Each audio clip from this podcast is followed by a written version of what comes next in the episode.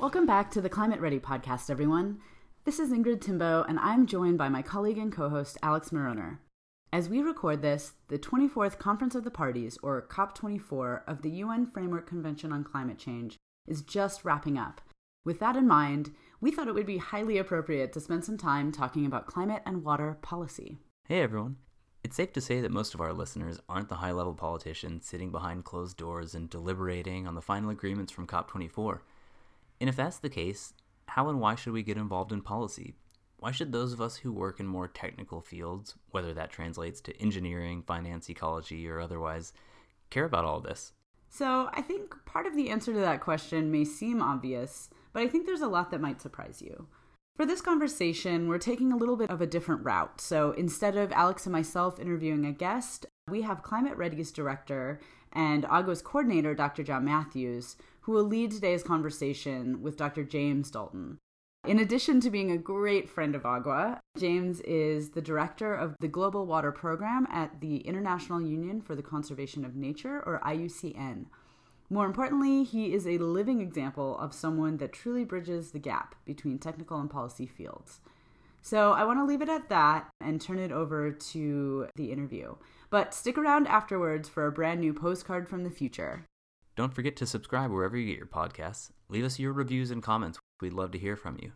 And to stay up to date, follow us on Facebook using at Climate Ready Podcast and on Twitter using at Climate Ready Pod. Enjoy the episode.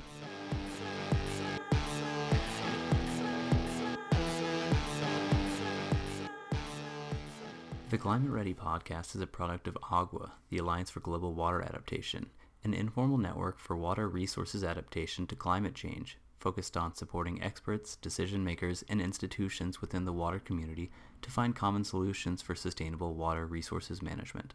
The podcast is made possible by funding from the World Bank Group. For more on the World Bank and its role in supporting climate adaptation efforts, visit www.worldbank.org.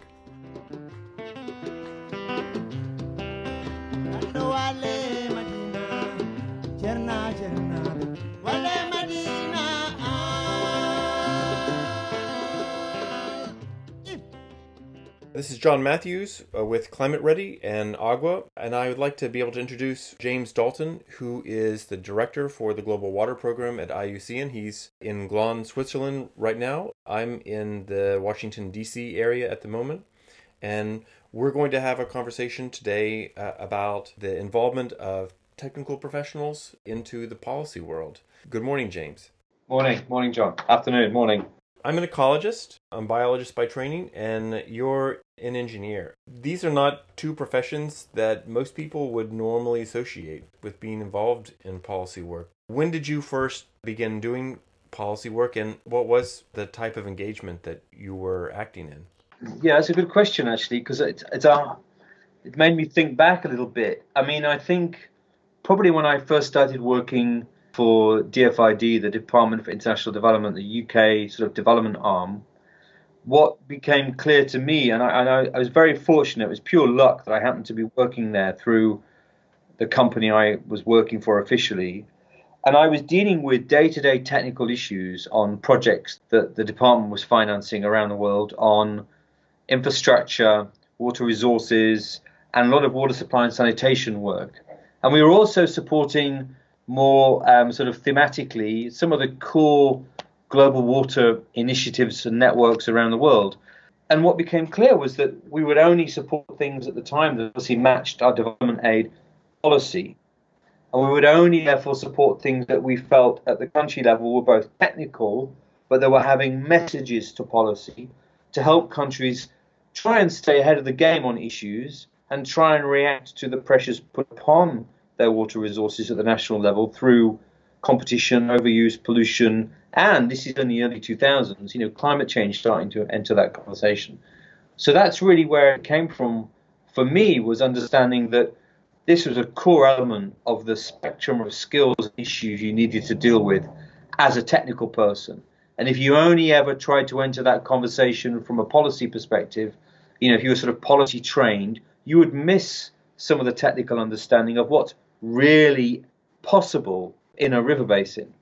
So that that's really where it came from for me, and then that sort of fed into how I tend to sort of try and bridge those arenas through the rest of my work from that time in around 2001. So your initial entrance into the policy arena was a move from maybe working at more project scales or at a, at a river basin scale and then going to a national scale. Is that right? That's right, because uh, the question was always about how sustainable is this? These one off sort of initiatives are all very well, but no one's really looking at sort of how long they're surviving for as initiatives and how are they feeding into help inform policy so that we could get change through policy reform and changes and how that could link ultimately to if you want to, to do this type of work at, at a country level, policies need to be reformed, adjusted, and changed. And, and alongside that, they need the financial resources to be able to actually implement and grow new approaches. So, how, how did you make the jump from the national scale to a global scale?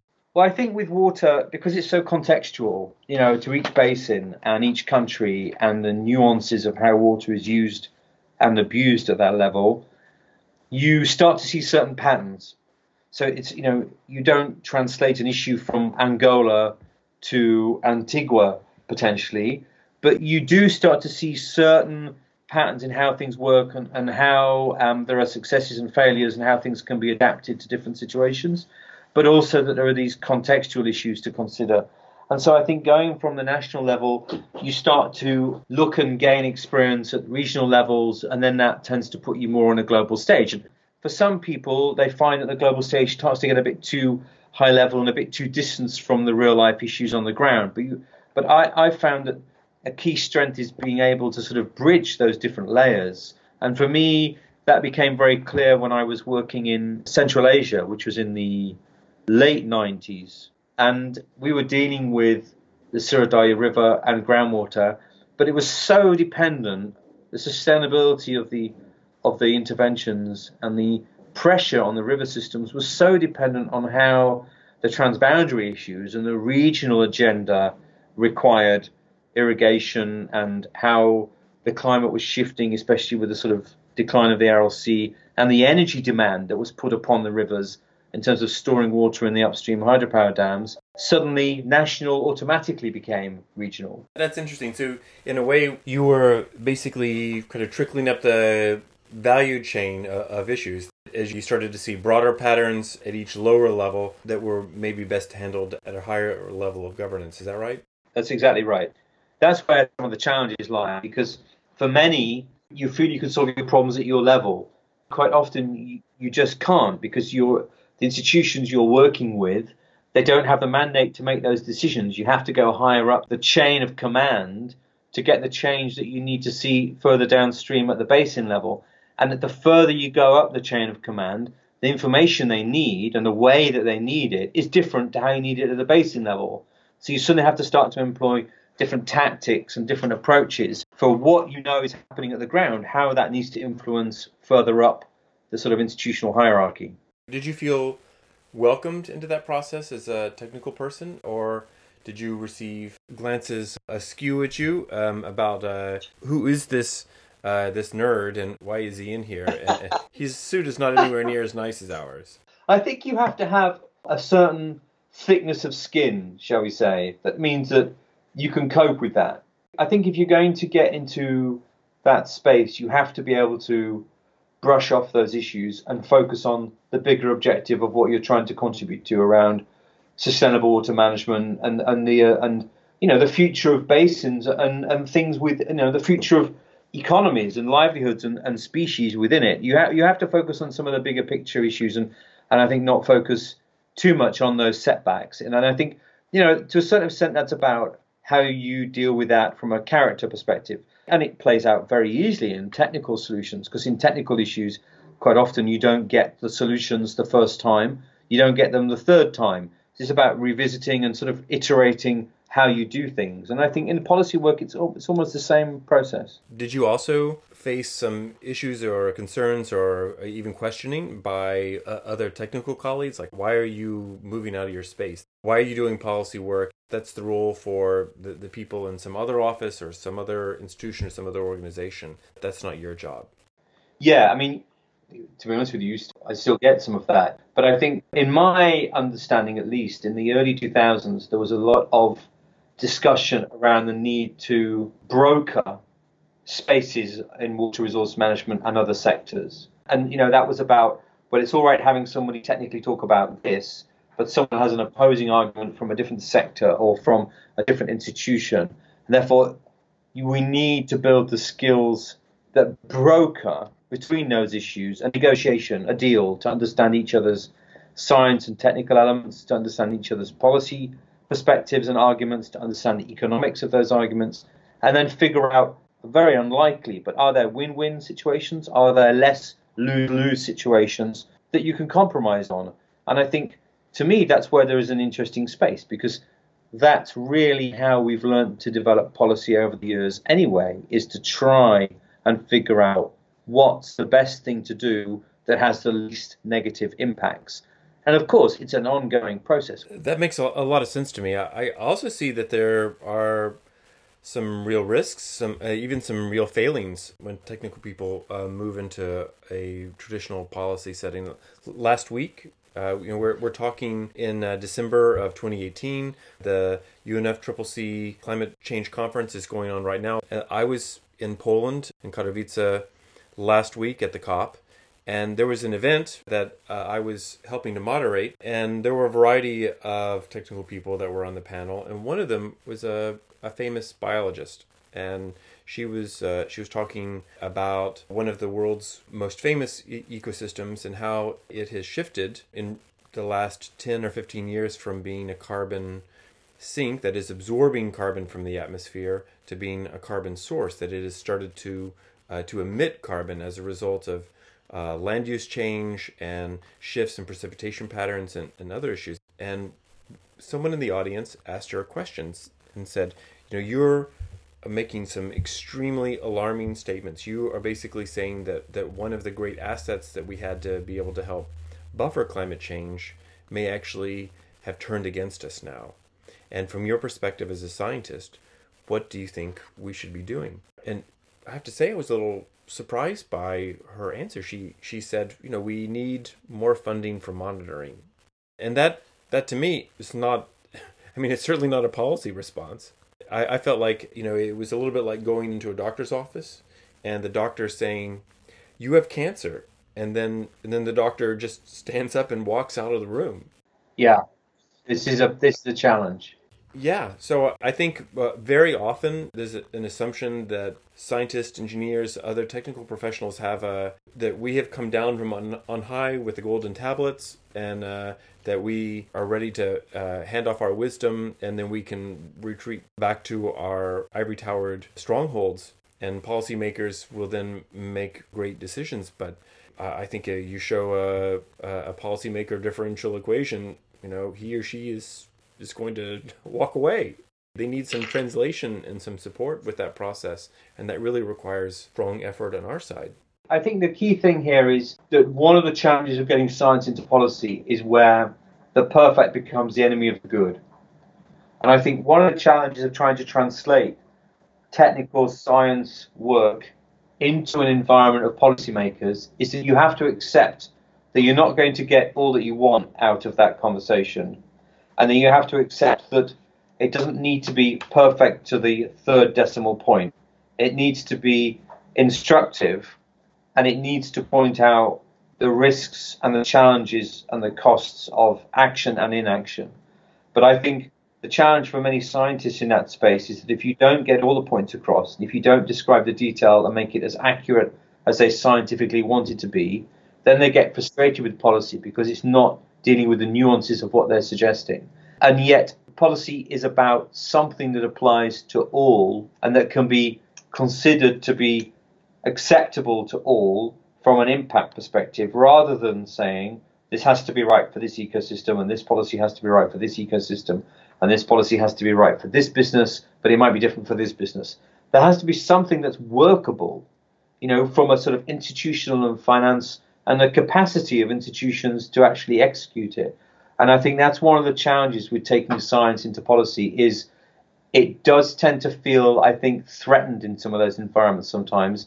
And their reaction is normally, we can't give you an answer yet, we need more time to figure it out. Whereas actually from a policy perspective, and certainly for climate, we now need to be making some serious shifts in our societal behavior. And we, we have to do that now without knowing all the answers to the questions yet. That's a very interesting, uh, uh, maybe even a subtle point that, in effect, if you're willing and interested in going to engage on policy issues, as a technical person, that you really need to be aware that you are playing uh, according to somebody else's rules. Yeah, absolutely. Absolutely. Otherwise, you stick out like a sore thumb, if that makes sense.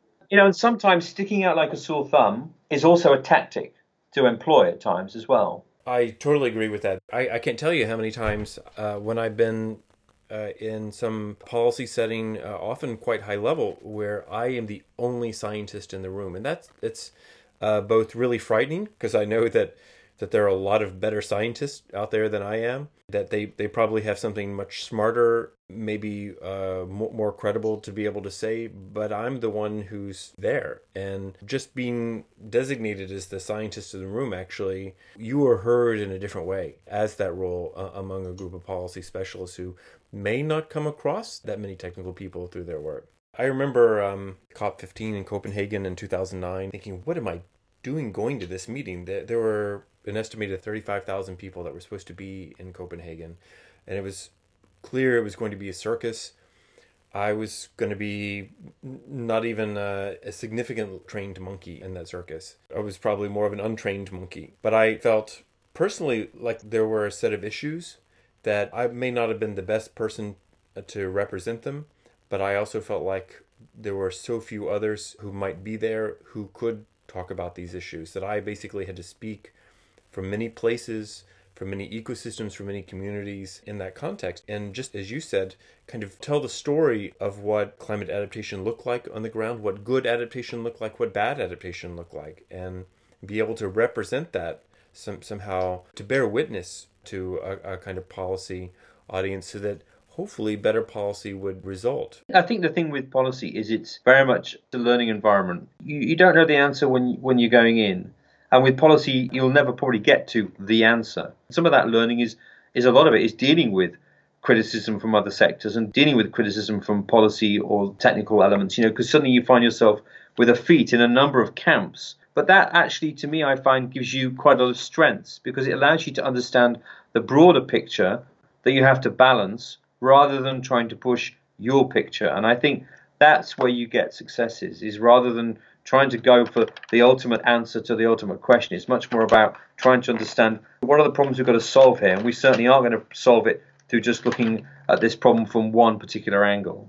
I'm curious, what are some of the, the really pressing issues that you see from a policy perspective that either you've been tracking or you see emerging when you think about climate adaptation? I think there's too much disconnect between sectors on solving adaptation challenges.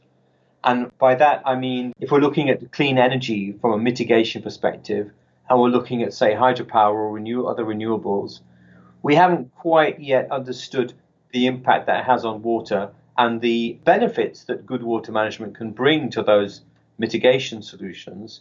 But we haven't also properly understood the impacts of those mitigation solutions and how they relate to impacts on freshwater and increasing competition. Now, we know through various technical studies that these relationships and links are there. But from an institutional perspective, we're just not there yet at getting this put together in a nice understanding of the framework that we're operating in of impacts, trade offs, benefits, costs. So the economics is still really, really weak in this area.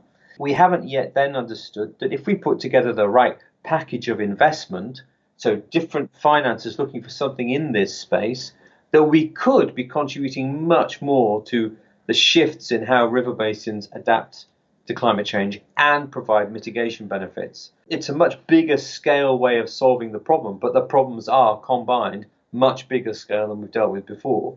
And I think that's a real missing piece of the puzzle to me is that the safe zone of institutions is to sit still within their silos. I think cities have got the potential to change that. You know, cities as they grow, this mesh and mix of sectors and and institutions that are striving to keep the city working and growing and being economically productive and increasingly, hopefully, clean, green, breathable, healthy. And for that to happen, it also starts to look to invest around itself, where it gets its food from, where it gets its energy from. And I think these cities can be future engines of growth. But I think to me, there's a lot of complexity in solving these problems. And we know what we want to do, but we haven't matured our institutions to be able to deal with it yet. In a sense, what you're saying is that we know a lot more about how climate change is challenging institutions, uh, countries, ecosystems, and we need to think about what are the appropriate vehicles the the categories of institutions that we need to enable and support so that they can come up with more resilient practices is that right absolutely and we know we know what needs to happen we do. We do know what needs to happen. There's a lot of problems in making it happen. That's the challenge. I'm also struck one of my favorite quotes that i like to paraphrase from uh, georges clemenceau. He was the president of france during world war one. He said, War is too important to be left to the military men. And I, I, I would say that there's something true about policy, especially climate policy, in a time when we have so much uncertainty about what best practices should be, about what economic development and resilience look like together, about how we actually uh, enable climate mitigation, that in effect, climate policy is too important to be left to the climate policymakers. It really yeah. needs the rest of us to be involved with it. Absolutely. And I think policymakers that are willing to learn and talk and discuss, that's always a really good sign because then you suddenly become an advisor into that process. Do you think that we need to have more technical, more scientific people that are involved in policymaking? Um, I think we need to have more of the right people in policymaking, if that makes sense. They're out there, but I think there's a there's a lot of technical people who've got fantastic skills in this world. It's just that they don't see the value maybe of engaging with it, or they're not interested, or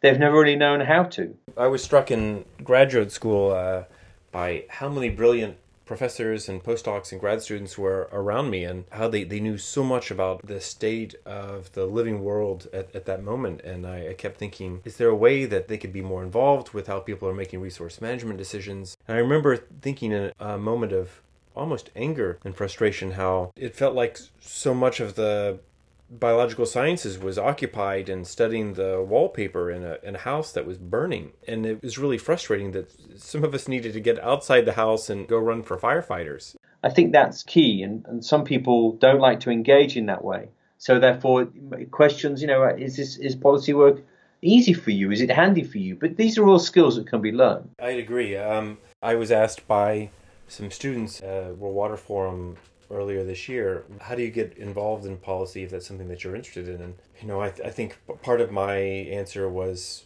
to paraphrase what you just said, basically to make sure you've listened really well yeah. and listened thoroughly. That you you spend a lot more time listening, maybe than talking and observing, trying to empathize and understand to become conversant with, with those issues. And the other part is also just to keep showing up. That's a very good point. Sort of showing up and listening and putting people into the conversation that you know might have an alternative perspective or experience in that area, or, or, that's key.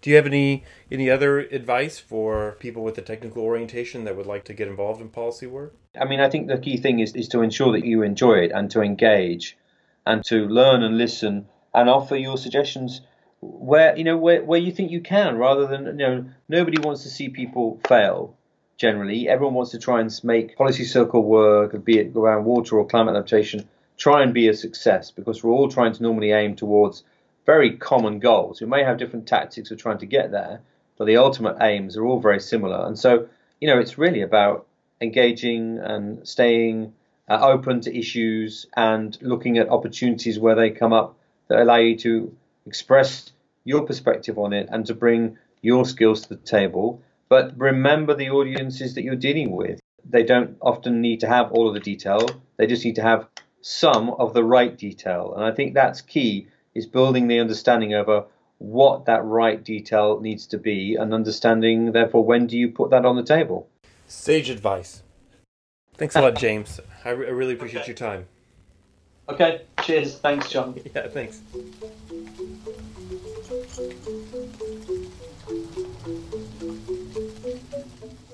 It was interesting getting to listen in on their conversation and one of the most important things to reflect on, for me at least, was this inherent tension between the need for precise and accurate technical evidence from scientists and the like versus the need for good enough evidence from policymakers. And that's all because policies, especially at higher levels, must inherently gloss over some nuances in order to be effective for a wide range of conditions. I can understand that it would be challenging for a scientist or engineer to let that go, but sometimes you just have to bite the bullet and live with good enough, otherwise, you might be paralyzed into inaction on some topics where we really, really need policies in place right now. As a more policy oriented person who is also interested in science, I really liked John's comment that policy is too important to just be left to the policymakers. It's true, because if we're going to have any shot at effectively tackling pressing issues like climate change, we need scientists, engineers, and academics who are thinking about the policy applications of their work and engaging with the policymaking process to ensure that their work informs outcomes. And more than that, it's about bridging together all sorts of different sectors, especially when it comes to water and climate adaptations, because these issues have implications for transportation, agriculture, energy, finance, and so much more. With the need being out there, I hope that we've convinced at least a few of you to pay a little more attention to the policy world and get involved in whatever capacity you're able. Before we go, we've got another excellent postcard from the future, this time coming from a future Beijing. This comes from Danielle Neighbour, a water researcher at the China Environment Forum at the Woodrow Wilson International Center for Scholars. It's 2050, and I've just arrived back in Beijing after four weeks in Washington, D.C. I'm again reminded by how differently day to day life looks for each capital city. Here in China, all the food and supplies I need are delivered by drones right to my door, except for one notable exception water. I have to retrieve water every other day, where I stand in line for anywhere between two and six hours at the treatment plant. If I were ultra wealthy, I could pay migrant workers to stand in line for me, but trustworthy water waiters cost a pretty penny. All others are notorious for stealing your water and replacing it with undrinkable, polluted water from the river. That's not a risk I want to take, so I spend every other afternoon in line, where I'm given three 5 liter sacks of drinking water my allotment for 48 hours. While in line, I try not to think of the old tap spigot in my apartment, which is rusted over and hasn't been in use for longer than I've been alive. It's not only a reminder of how old my apartment is, it's evidence of the fact that Beijingers once had running water at home. Long ago, after Beijing depleted its reservoirs in 2014, the capital began heavily relying on a massive infrastructure project that shuttles water from the country's southern provinces to arid northern regions. It also tried to implement water recycling, which was a smart move. In the face of a changing climate, water recycling can give cities a more self sufficient water supply.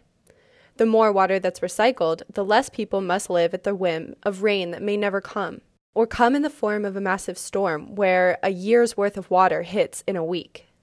While recycling sounded promising in theory, the government took the wrong route with implementation. Instead of recycling water efficiently in a centralized plant, Beijing required individual landlords to recycle their own water at each building. The city's recycled water supply was almost completely decentralized. Unfortunately, the government didn't provide them with financial support, nor teach the landlords how to operate the plants tenants soon lost trust in the quality of water provided by such systems. They revolted in 2024, prompting the government to completely abandon all water recycling programs. Since then, the city relied solely on the massive pipes that brought water from South China for years afterwards. It wasn't until the South North Water Transfer Project ran dry that the city began recycling its water in massive treatment plants. People started trusting the centrally treated water again, but the city was already so water scarce that they implemented a water allotment program. It's been in operation for the last few years, but only those with official residence papers, called hukou, can get water. Last year, after many people without a hukou died from drinking polluted river water, the millions of migrants in Beijing revolted. Those of us lucky enough to have papers are too scared to speak out against the injustice. After all, we can't afford to be stripped of water access. In the US, both the public and lawmakers resisted water recycling as well. Anti recycling campaigns convinced many people that recycled water was dangerous and akin to drinking toilet water. It took a lot of effort for experts to combat such resistance. Thankfully, California's successful implementation of a statewide recycling program in 2028 helped convince people of its safety. The national government slowly rolled out subsidies and water recycling mandates. While it prevented the need to publicly line up for water, like in Beijing, water bodies like the Colorado River reached dangerously low flows, and critical species went extinct. In both China and the United States, these issues could have been avoided by properly implementing water recycling technology and investing in education programs to show the public that it is both harmless and invaluable. In the case of Beijing, the government shouldn't have implemented a decentralized recycling system in such a large urban area. Meanwhile, in more rural settings, decentralized recycling should have been implemented, along with subsidized training so those operating decentralized plants could do so properly. In both countries, if robust public education campaigns had been funded in 2018, the public distrust that led to revolts in China and scarcity in the US would have likely been avoided. The sooner recycling solutions are implemented, the more resilient cities will be to unexpected shocks that threaten water resources. Water recycling can and should serve as a part of a holistic solution for countries and cities to increase their water security. In fact, it's the only way Washington and Beijing are still capable of supporting the needs of their citizens at all. To those of you in 2018, it's not too late to push for laws and mandate the implementation of thoughtful and robust water recycling programs. That's all for this episode of the Climate Ready podcast. We'd like to extend a thank you to our director, John Matthews, for leading today's interview, and of course to our guest, Dr. James Dalton. And last but not least, a big thanks to Danielle Neighbour for sharing her postcard from the future. Until next time, everyone.